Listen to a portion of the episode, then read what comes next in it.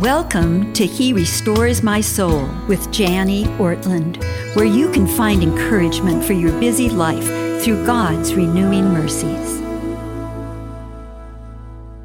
Hello, everyone. Thanks for tuning in again to our discipleship series. Before you begin, I want to make sure that your leader goes to our website and makes copies of the paper entitled My Evangelistic connections.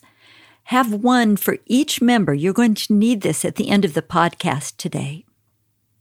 We're going to start with accountability today, and this is what I'm going to ask you leaders to do. I'm going to ask you to pause the podcast and go over your assignment yourself. You know the routine now of quiet times, meditation, memorization, prayer calendars, and you're choosing a Christian biography. So test your members on what they're memorizing and how their quiet time is going and what biography they're reading. Go ahead and pause the podcast and do that now. Next, during our time together, we're going to go to our teaching time and we're going to finish up our teaching on priority number three. Do you remember your three priorities? We've been working on them faithfully throughout the year. Hopefully, you know them. Number one is Christ. Number two is the body of Christ. And our third priority is the work of Christ in the world. Or another way to say it is Jesus, community, mission. Now, we've already taught last week about how public worship can be part of our third priority. We saw that our worship can show others Christ. Today, we want to talk more about personal evangelism, how public outreach is the work of Christ in the world as much as public worship is. So let's talk today about witnessing, about our public outreach as fulfilling priority three. We all need a small group of believers to support us. We talked about that in priority two over the last several months. Our community of believers. You're experiencing that in your discipleship group. But beyond our small groups, there are people all around us in deep trouble. They are desperately floundering and would welcome us as angels if we told them about Jesus. I'll admit to you that I struggle with methodology. How should I tell others about Jesus? When who? All these questions loom up in my mind. The story is told of a man who came to D.L. Moody, that great pastor of Moody Bible Church, and said, Pastor Moody, I don't like your method of evangelism. Moody answered him, You know, I don't like it very much either. Tell me about yours. The man said, well, well I, I don't have one. And Moody said to him, Well, I like mine better than yours. That's true, isn't it? It's better to have something than nothing. So let's go to the Word and see what Jesus says about different methods of bringing others to Himself. Open your Bibles, first of all, to Luke 9. We're going to read verses 12 through 17 and talk about the bread of life. Luke 9, verses 12 through 17. Listen as I read it and ask yourself these questions. If you consider the food that Jesus is talking about and sharing to be the gospel, what can you learn about the Lord? How does He operate in this? What about us? What are we to do? And what about the world and its response? So listen as I read, and then I'll give you those questions again. Luke chapter 9, verses 12 through 17 say this. Now the day began to wear away, and the twelve came and said to him, Send the crowd away to go into the surrounding villages and countryside to find lodging and get provisions, for we are here in a desolate place. But he said to them, You give them something to eat. They said, We have no more than five loaves and two fish, unless we are to go and buy food for all these people for there were about 5,000 men. And he said to his disciples, Have them sit down in groups of about 50 each. And they did so. And they had them all sit down. And taking the five loaves and the two fish, he looked up to heaven and said a blessing over them. Then he broke the loaves and gave them to the disciples to set before the crowd, and they all ate and were satisfied. And what was left over was picked up twelve baskets of broken pieces. Now, I want you to pause the podcast and discuss among yourselves these questions. If you consider the food to be the gospel, what do you learn about the Lord? How does He operate? What do you learn about us? What are we to do? And what about the world and its response? Go ahead, pause the podcast, and discuss those questions. Now, I want you to go to another passage of Scripture in Mark chapter 2. Mark chapter 2, verses 1 through 12. Mark 2, 1 through 12. Now, turn off the podcast and read this among yourselves. Mark chapter 2, verses 1 through 12. Go ahead, pause the podcast and read it right now. All right, we've talked about the bread of life in Luke 9. Now we're talking about bringing others to Christ in Mark chapter 2. And I gather some of these ideas from my father in law's writings and sermon on, on this passage, Ray Ortlund Sr. I see in this passage that people are paralyzed. They can't always come to Jesus on their own. And I also see that the house owner got more than he bargained for. It may be costly to welcome needy people, but it can be a great privilege. First of all, this was a coordinated effort. Teamwork brings people to Christ. Do you have other people that you can ask to help you bring others in? Unite with other Christians. Four men brought this needy man to Christ. They had to agree and move together. Why? Because this man was needy and Jesus was his only answer.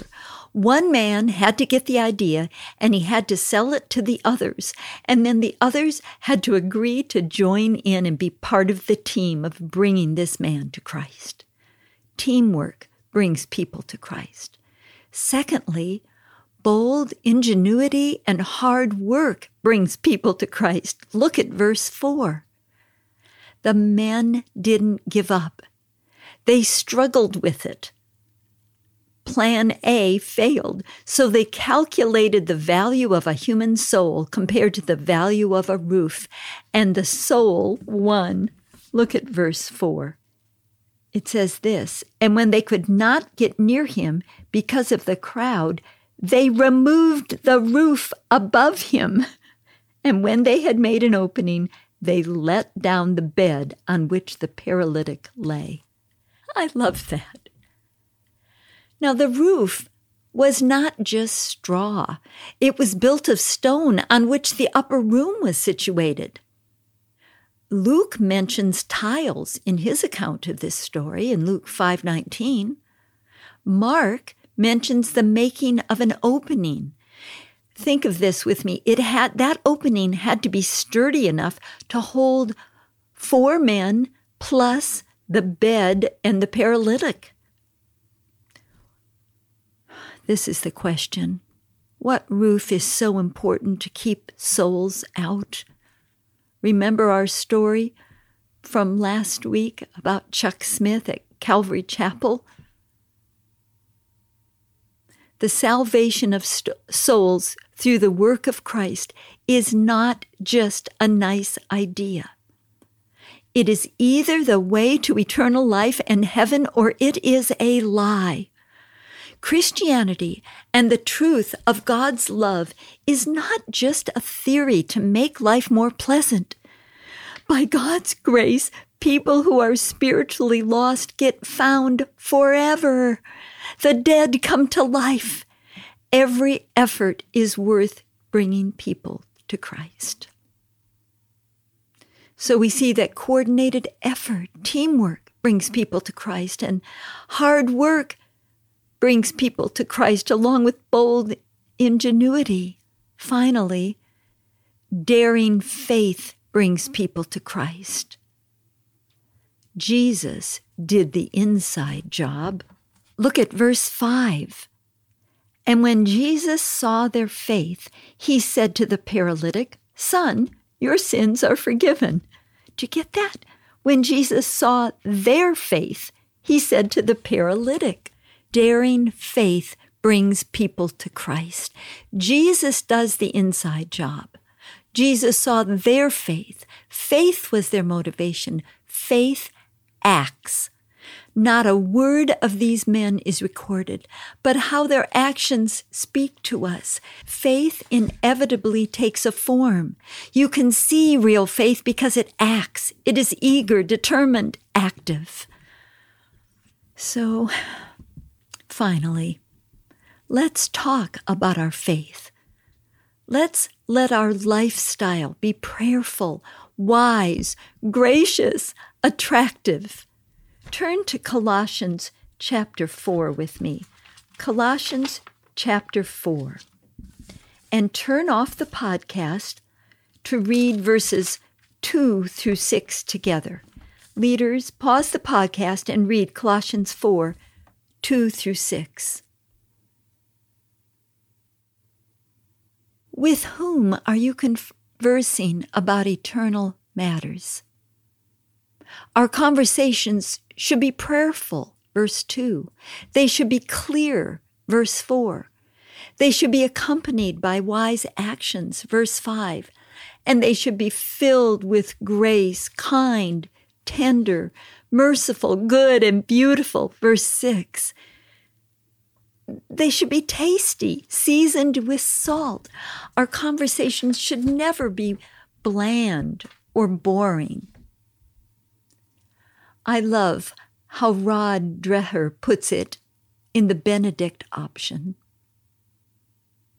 He says this the first Christians gained converts not because their arguments were better than those of the pagans, but because people saw in them and their communities something good and beautiful, and they wanted it. This led them to the truth. Apologetics then and now has a limited role, Robert Louis Wilkins says. We must speak what is true, but finally the appeal must be made to the heart, not the mind.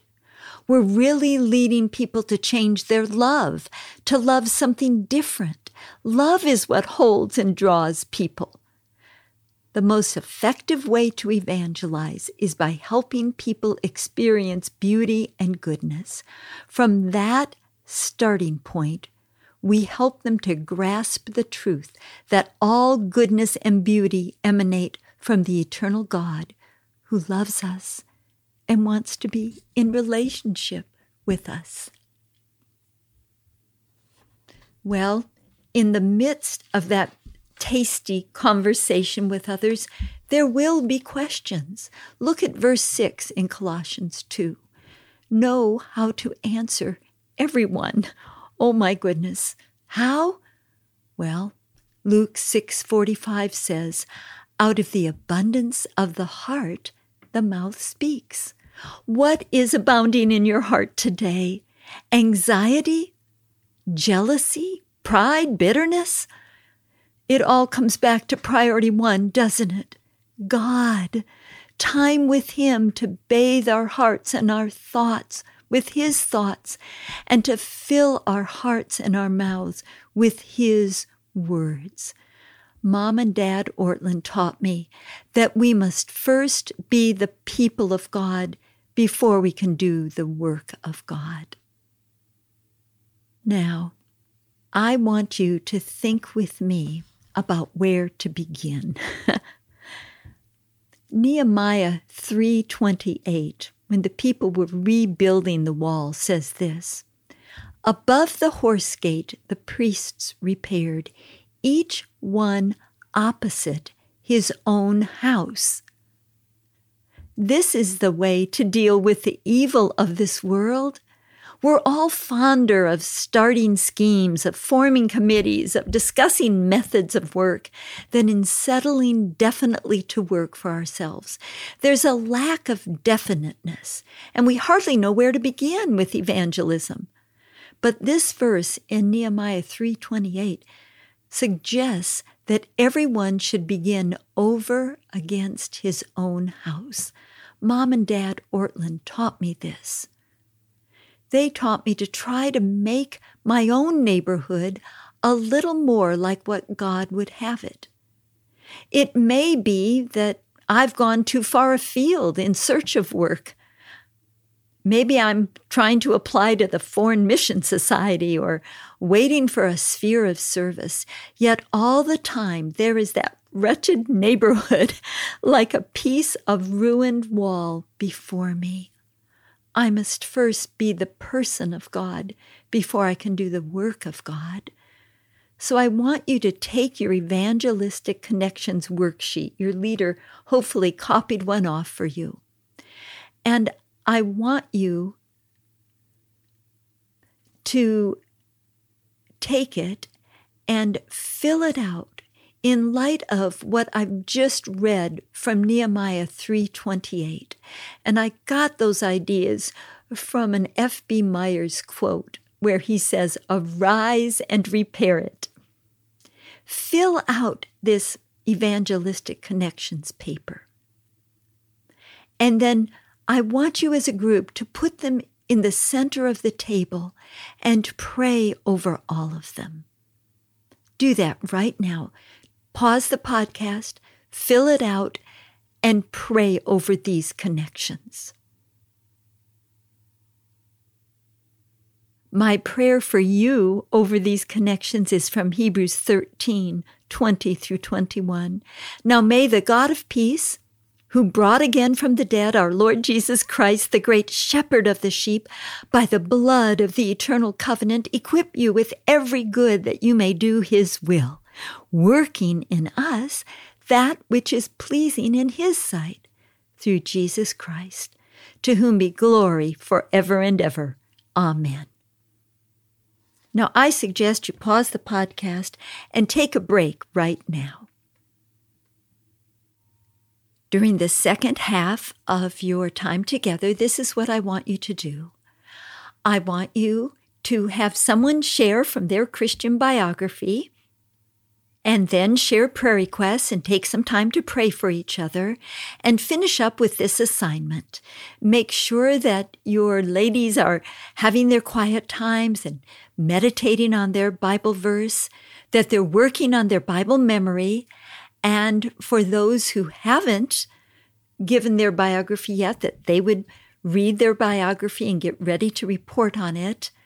Also, have them check up on their short term goals and adjust them as needed. And then close out your time together by singing or praying Numbers 6, 24 through 26. And I say that over you all as well. May the Lord bless you and keep you, make his face shine upon you, and restore your souls.